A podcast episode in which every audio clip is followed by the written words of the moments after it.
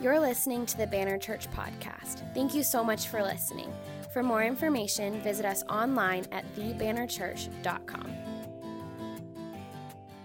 Well, welcome to Easter at Banner Church. I'm excited that you're here. Is anyone excited that it is Easter Sunday?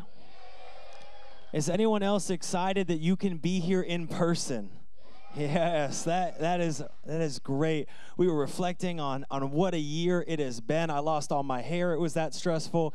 Um, but it has been a great year. God has been moving in uh, great ways, and we are we're starting in a series called Undefeated Love. And I I'm to be honest. I I know it's Easter, so that kind of feels like the one and done. You came, you don't got to come back to church again. But I'm to encourage you that if you want to make yourself better, you want your relationships to be better, you want your marriage or your future marriage marriage or, or, or even your uh, family relationships to be better, then I'm going to encourage you for the next four weeks to really commit to, to diving into this undefeated love series. The reality is, anybody can commit an hour four times. And I believe if you do that, if you uh, lead your family, men, if you're man enough to lead your family in that way, I really believe that God is going to transform your family and your relationships uh, because I believe that much in the power of the love of Jesus. But we're so glad you're here. I want to pray for for you as we begin, and we're going to dive in. Would you just bow your heads with me this morning?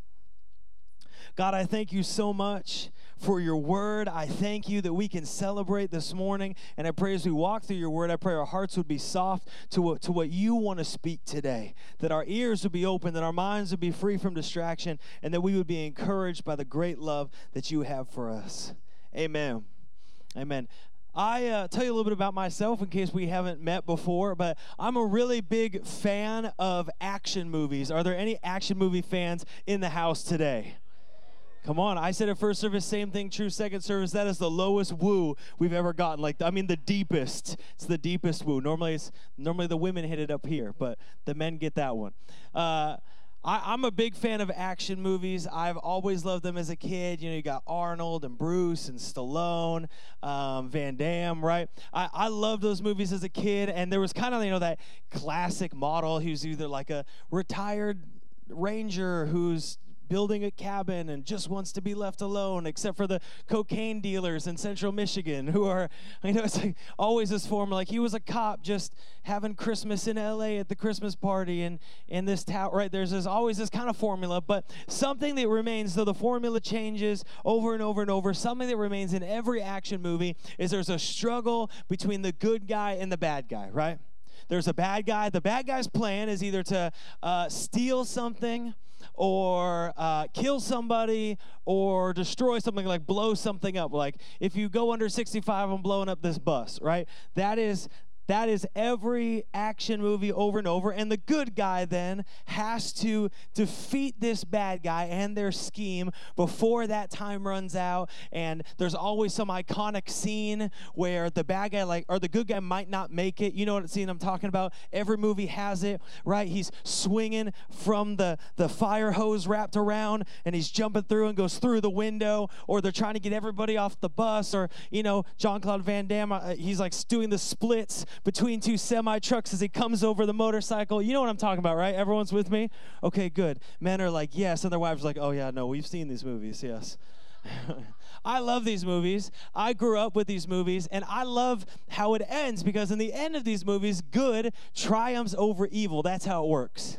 Movies have changed a lot lately. Um, you go to a movie now, like you're really rolling the dice. You might get this weird, like everybody dies ending, or nothing happens, or it's really sad. I want to tell you right now uh, if you take me to a movie that you know the main good guy's going to die, unless it's for like a really good reason, you can just move on. Don't take me. I don't want to go with you. I don't want to see a movie. It's like, yeah, but it's European. I'm like, that's not a good reason for it to be terrible, right? Like, I like pizza. That's European. It still needs to be good, right? Like, we all like spaghetti, but like, it if it's bad, it's like, well, it's European, right? you guys know what I'm talking about. Everyone's laughing, like, what Easter service is this?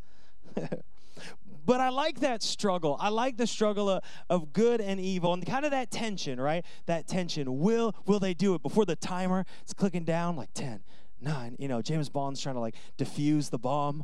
It's like maybe if you spent less time sleeping with random women and more time defusing bombs, you wouldn't have to wait to the last 10 seconds every time, right? And there's this tension of like, will they defeat the bad guy? Will they come through? I have to say, though, my favorite thing about Easter is that that tension of will, good, triumph does not exist. Because the celebration of Easter is that Jesus already won, that evil was already defeated, that sin has been overcome, and that life has been given to us. You might be here this morning, you've never been to church, you've never uh, heard of Jesus, and maybe you've never even opened a Bible. I want to say that's okay, uh, and, and, I want to encourage you with something today. And you're like, I don't really have context for this. That's okay. We're going to walk through it a little bit, and I want to say, uh, my prayer is that it would encourage your heart today. You're amongst people who are also seeking the truth for their life. But I love that about Jesus that there might there's no like, man, I hope he sneaks out a win. But today on Easter Sunday is the day we celebrate that Jesus Christ came to earth, that he lived amongst us, that he lived a perfect life, that he went to the cross that he took our sin and shame, the debt of our sin, upon the cross. And he died on the cross, and he was laid in the grave.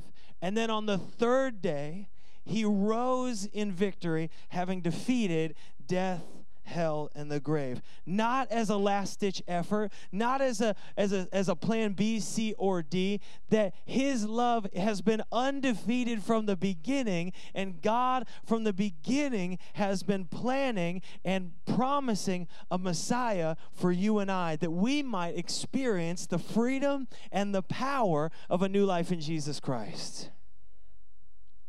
So I want to talk about that a little bit today. I want to go back to the beginning of your Bible. Uh, if you've ever held a Bible, the very first part, uh, the very first chapter is Genesis. And in Genesis, we have the narrative of the creation of the world. And so God creates the universe, He creates the world, and then He creates man to dwell with Him. So I want to start there. Are we good with that? Okay, so Genesis chapter 1. If you didn't bring your Bible, don't worry. Uh, the words are actually going to be on the screen. You can just follow along there. But Genesis 1, uh, verse 27 says this So God created man in his own image. In the image of God, he created them. Male and female, he created them. There's a good emphasis there.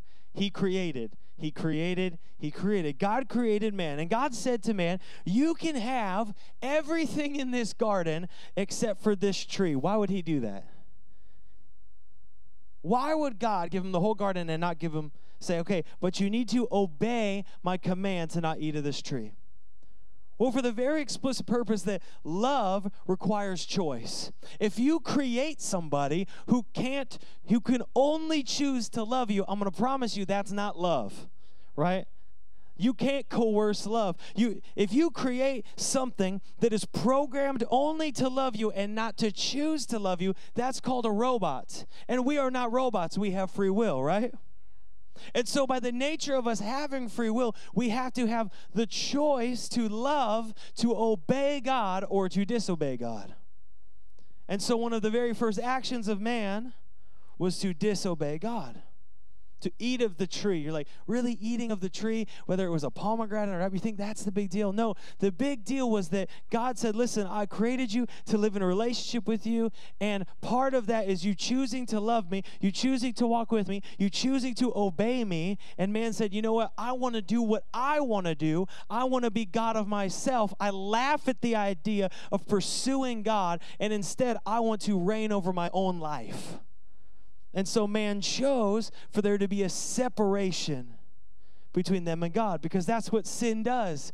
Sin separates us from a perfect God. And the wages of sin, the consequence of sin, I know we don't love consequences anymore, but the consequence of sin is to be separated from God. There is a debt of sin.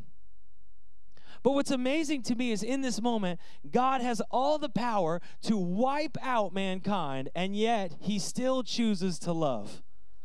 Amidst betrayal, amidst pain, amidst hurt, against disobedience. There's only two of them so far. He could have been like, no, new ones. like, all right, here we go. Let's keep doing that over and over.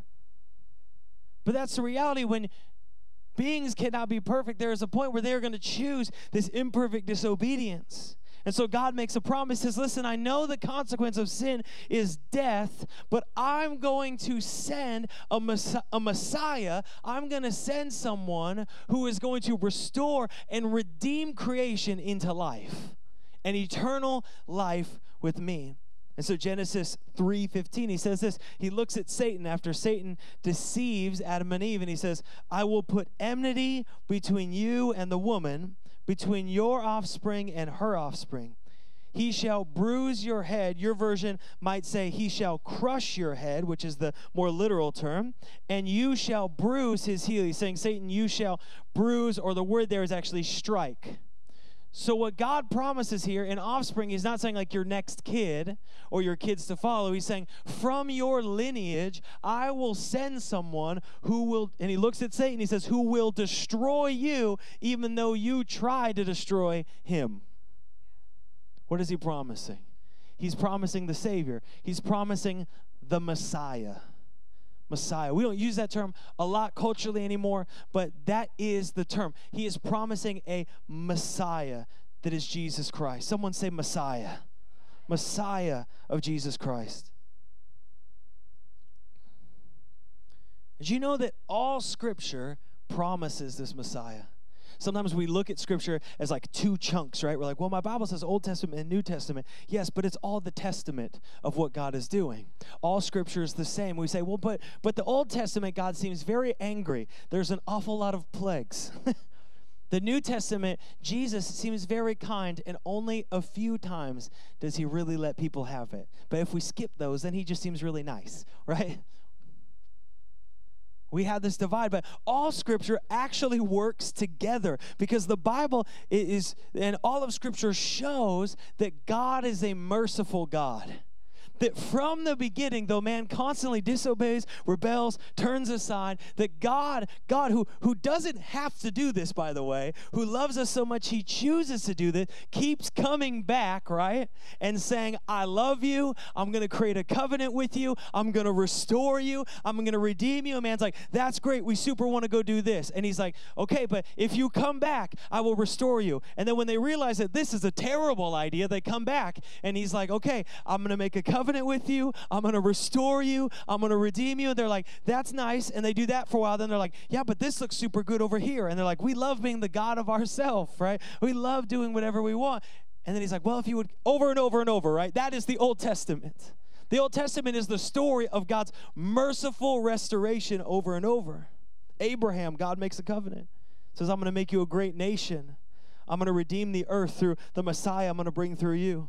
Israel, the descendants of Abraham, he says, Listen, I'm going to bring you up out of your slavery out of Egypt, but I'm going to promise a deliverance from an even greater slavery, the slavery of sin and death, through the Messiah that I'm going to bring. And then he would send prophets over and over and over saying, I'm sending a Messiah who's going to redeem the earth, who's going to restore you to what you were created for, to live in relationship with me. Why, why cover that? Why go all the way back to the beginning? Because it's important for us to understand this morning that Jesus was not a backup plan. Jesus was not a backup plan. It's like, oh man, you know what? Humans, they really screwed it up. It's like, all right, tell. Uh, who do we send from the Trinity? Okay. Well, God's like, I'm not going to. Holy Spirit's like, ah, nah. You're like, okay, Jesus, you got to get down there and die for him.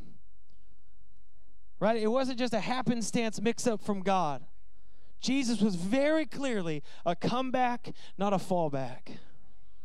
God promised, He fulfilled. God promised, He fulfilled. He didn't like just sneak out a win. It wasn't in the last moment as the clock's ticking down. He's like, Jesus, you got to get down there and you got to forgive their sins, right?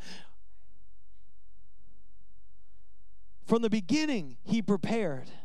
He made a promise, he fulfilled the promise. How many promises? 300. There are 300 300 prophecies in Scripture that directly point to the Messiah. Now, in ancient literature, to make uh, two would be strong, right? Like George Orwell in 1984 made like a couple predictions, and people were like, wow, he knew the future, right? Like, and that was, you know, that was the 50s. he just happened to know that humans were perpetually evil.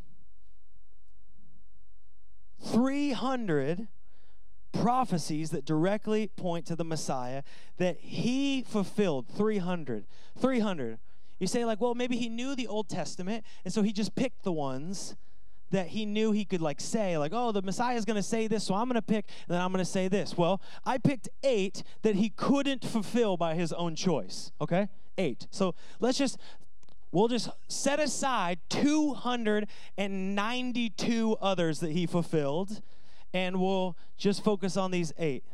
Okay? Can we do that? Okay. The time of his birth, that was prophesied by Daniel 8 and 9. Literally, the nations and time and calendar of the birth of Messiah. Daniel 8 and 9. That he would be born in Bethlehem. He does not have power over that. Micah 5 2. That he would be born of a virgin. I can guarantee you he does not have power over that because uh, he wasn't born yet. I mean, God has power over all things, but you understand what I'm saying. If he was a man who just got statistically lucky, he could not control these things. You're, you're with me, right? Okay, good. That he would be betrayed for 30 pieces of silver, Zechariah 11, 12. That was, that was 150 years before Jesus came and he w- it was promised that he would be denied for 30 pieces of silver. And in fact, Jesus didn't pick 30 pieces of silver. Judas didn't pick 30 pieces of silver. You know who picked it? The chief of priests that denied that he was even a savior. So they actually fulfilled a prophecy for the person that they denied they were fulfilling a prophecy for. It's crazy how we can like get hit in the face with things and still be like, well, I'm not sure. And, and, I, and so we'll, we'll keep going. We'll keep going. Don't worry. Uh, he would be mocked. That, who knows, right? Psalm 22. He'd be crucified, okay? That was prophesied before the Romans were even crucifying people. That he would be pierced, Psalm 22, very important. That he would die with the wicked but be buried with the rich. And we know he dies amongst two thieves and he's buried in the tomb of a rich man. Okay, that, that's just eight. I mean, we could go on a long time, but that's just eight. Jesus fulfilled all eight of these things. Say, well, that's just chance, right? Like, yeah, I mean, in all human history, someone was going to have to do this, right? I mean, the date and time one does kind of narrow it down a little bit, but you're like, okay, maybe that that's just chance that all of these things would happen. That hundreds and thousands of years before, someone said something was going to happen, and it happened 300 times, right? So there was an astronomy or a mathematics professor who took who looked at the chances of just eight, the eight that I said, coming true by sheer chance, total chance. Like it, you know, there was a person that happened. There's enough people in the world. It's just chance that it happened. Again, these are the ones that you couldn't just like control and say and do and say, oh yeah, I did this, so I'm this. These are the uncontrollables. By sheer chance, will be one in ten to the seventeenth power. See, first service went wow because I think there's a lot of mathematicians. I didn't understand what that meant, so let me give you a visual. Okay, okay. This would be like, this is the chance, the chance of Jesus incidentally fulfilling the time, the place, all of these things, right? Incidentally, by total chance fulfilling it, would be 1 in 10 to the 17th. That would be like stacking silver dollars two feet deep across the entire state of Texas, and then sending someone blindfolded into the state of Texas to pick one silver dollar that you have marked personally, and they happen to pick that exact silver dollar. You're like, I've been to Vegas, that is possible. Okay, okay, okay. Okay, well, let's add eight more. Okay, so we won't go into the 300. We'll just go 16 that he actually fulfilled. The odds are 1 in 10 to the 45th power. Okay, so picture, if you would, with me 10 to the 45th power. What does it look like? Take that same silver dollar and start making a ball. And put that ball, its center, dead in the center of the sun. And then keep building till you go all the way past all the planets till you get to Uranus. That sphere that's in the center of the sun and goes all the way out, all the way out here to the edge to the edge. Uranus, huge. You be careful how I say that. All the way out. All the way out. Full of silver dollars. Think on that.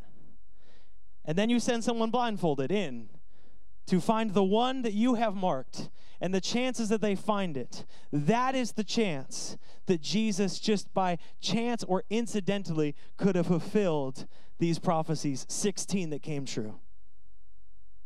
16. Okay, what about 48? This is my last one. 48. The odds of someone incidentally fulfilling or by chance fulfilling 48 is 1 in 10 to the 157th power. Okay, we can't use silver dollars. There's hardly a scope for this, but uh, has, have you ever seen a little diagram of an atom, right? You got the circle, you got the lines. There's electrons, right? Electrons, one of the smallest things that we know, an electron. If you were to take electrons and you were to side by side fill the known galaxy, what's the known galaxy? Well, the known galaxy is if you go 6 billion light years in every direction, that is our current known galaxy. That's, that's a lot of space, 6 billion light years. If you were to fill this galaxy, 6 billion light years on every direction, with electrons, so the tiniest thing, like if I stack like a million electrons, it wouldn't even be a, a line thick or an inch thick line, like right next to each other, so small. If you were to fill the universe 10 9 million times so you have like right like million billion trillion just keep going up you know numbers millions, so not nines million, you know, like, I don't know how to say that in a way. Hopefully everyone understands what I mean. Uh, if you were to fill the universe that many times and then send somebody into these uh, nine million uh, multiverses, like Marvel doesn't even know what to do with this, there's so many, right? If you were to send someone in blindfolded to pick out one electron, that is the statistical odds that someone would fulfill by chance 48 prophecies. Jesus fulfilled 300 prophecies. His life was a fulfillment. Again, we have this idea that like a bunch of people just like made this book to see if they could get close and talk about this guy and convince people. No, this was not an accident. The universe, hear me, the universe is not big enough to hold the evidence that Jesus is the Messiah come to this world to save you. The universe does not is not big enough to contain the statistical evidence for it. That he sent his son to love the world. It's not an accident. He didn't get a single one wrong. You know what the statistical evidence for not missing one in 300 is? Me neither. It's a lot, it's massive. There's not a scale. But he sent his son into this world to love us, to die for our sins, and to rise again in new life. All prophecies prophesied and fulfilled. John 3:16 says, "For God so loved the world that he gave his only son, that whoever believes in him should not perish but have eternal life." For God did not send his son to the world to condemn the world, but in order that the world might be saved through him. Jesus, the Messiah, came to this earth. He walked, he lived to die for you and I. He stepped into the mud with us, into the brokenness with us to rescue us. On Friday at our Good Friday service, we reflected on the cross. And in John 19, it tells us they delivered him over, meaning Jesus, to be crucified. And they took Jesus and they went out bearing his own cross to the place called the place of a skull, which in Aramaic is called Golgotha.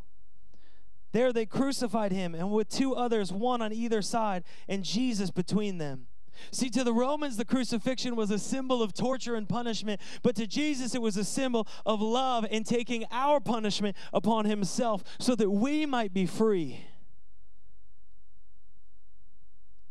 Verse 28 says of John chapter 19, after this, Jesus, knowing that all was now finished, said, To fulfill the scripture, I thirst.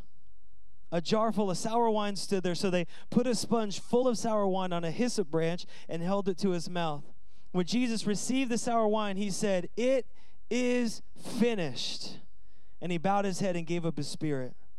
Hear me this morning. Jesus loves you so much that he came to this earth. He took your sin upon the cross and he looked through all of eternity into your life and he said, It is finished. I have died for you to release you from the slavery of sin.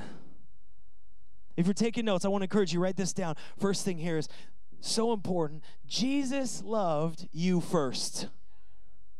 He didn't wait for you to love him. He loved you first. 1 John 4 19 says, We love because Jesus first loved us. He first loved us.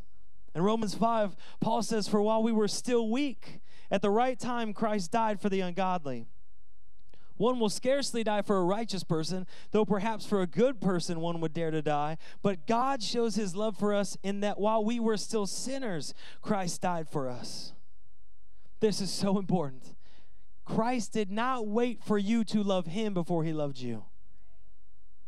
He didn't wait for you to prove yourself, get it together, go through the right process and the right steps to earn it. He loved you before you even existed.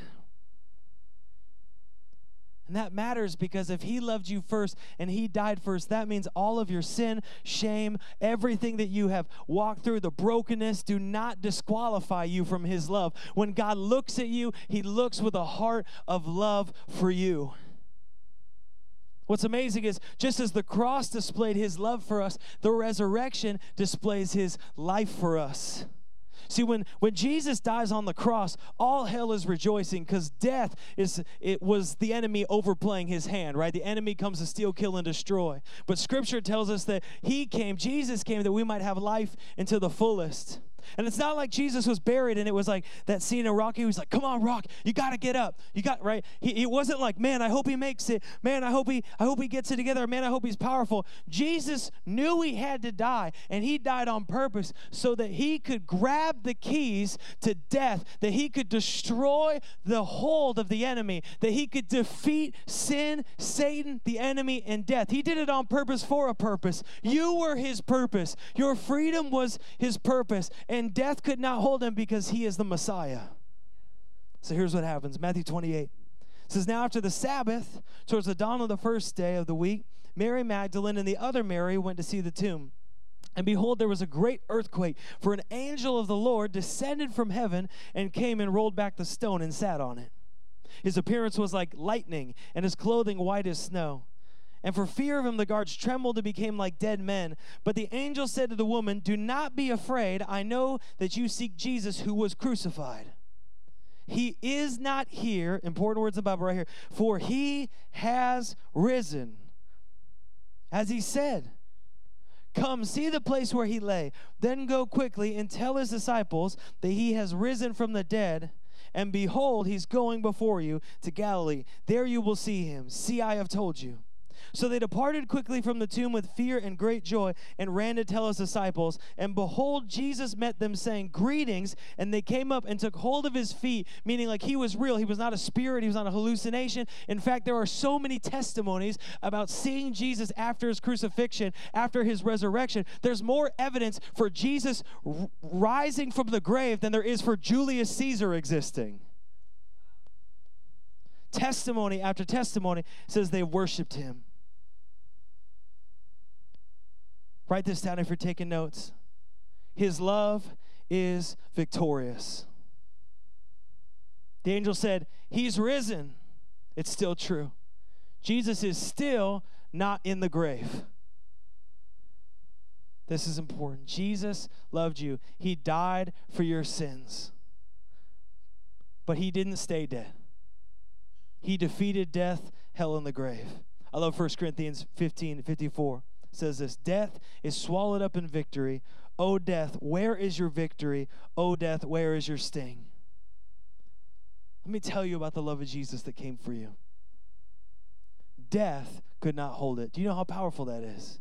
Death could not hold it. Sin could not destroy it. Shame could not break it. Darkness could not hide it. The enemy could not defeat it.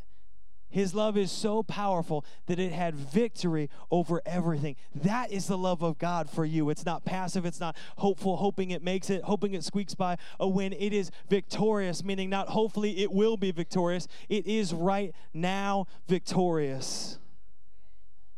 But not only has he risen in victory, but Jesus invites you into a victorious relationship. I don't know if you knew this. Maybe you haven't been around, and, and, or maybe you went to a church that, that they said that God was just like angry at you all the time. But hear me Jesus longs to have a relationship with you. He gave up his life so that you would. He loves you so deeply. He longs to be in relationship. Sin separated, our disobedience separated. Jesus destroys that separation to bring us back together to bring new life for all creation. The resurrection, the empty tomb, is an invitation to a relationship with a loving God. John 11, 25, Jesus says to the woman at the well, I am the resurrection at the life and the life. Whoever believes in me, though he die, yet shall he live. Second Corinthians, Paul tells us, if anyone is in Christ, he is a new creation. Some of you here today, God is ready to make you new says, The old has passed away. Behold, the new has come. If you are in Christ, you are a new creation. Our mission here at this church is so that all people can experience the freedom and the power of a new life in Jesus Christ. The old is gone. Because Jesus has risen, there is hope for every future and healing from every past. You're like, well, you don't know my past. That's true. But I know your past exists on this earth, right? I can know that. I might not know you. I might not even know where you're from. I might not know your family. I might not know how you grew up. But I know it happened here on this planet unless there's something you need to tell us all, right? I know it happened here. And what I know is that when Jesus defeated death, he defeated the most powerful force on this earth, death. None of us can avoid that, right? He defeated the most powerful thing on earth. And if you defeat the most powerful thing on earth, you you have power over all the other stuff, right?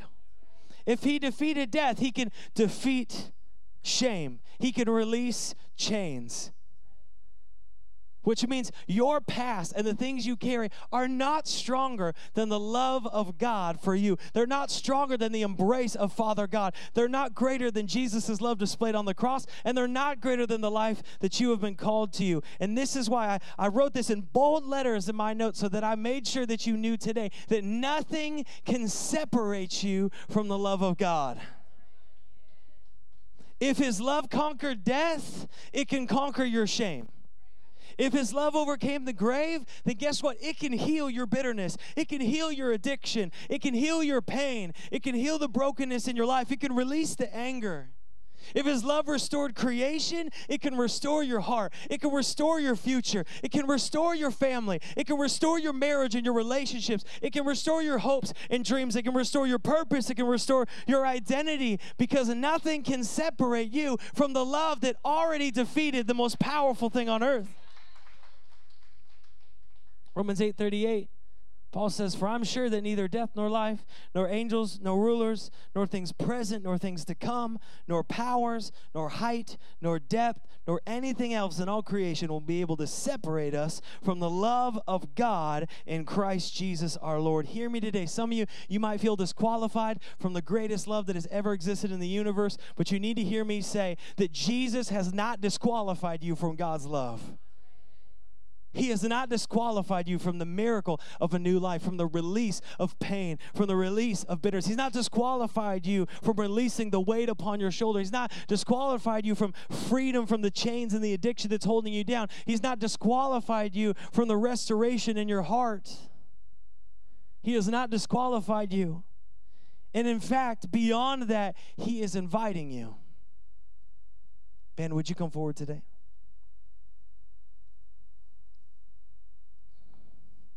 He's inviting you to live in relationship with Him in the undefeated love that nothing you have done will ever overcome.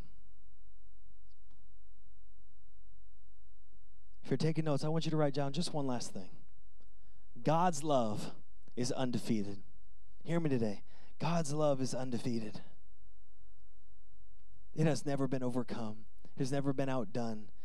It cannot be chased away. It cannot be stolen from you, regardless of what someone said about you. They can't take it away. Did you know that? Nobody can take that away from you. They can't take away God's love from you. Like, yeah, but what about what I've done? You you can't take it away. He already died and gave it to you. You're 2,000 years too late.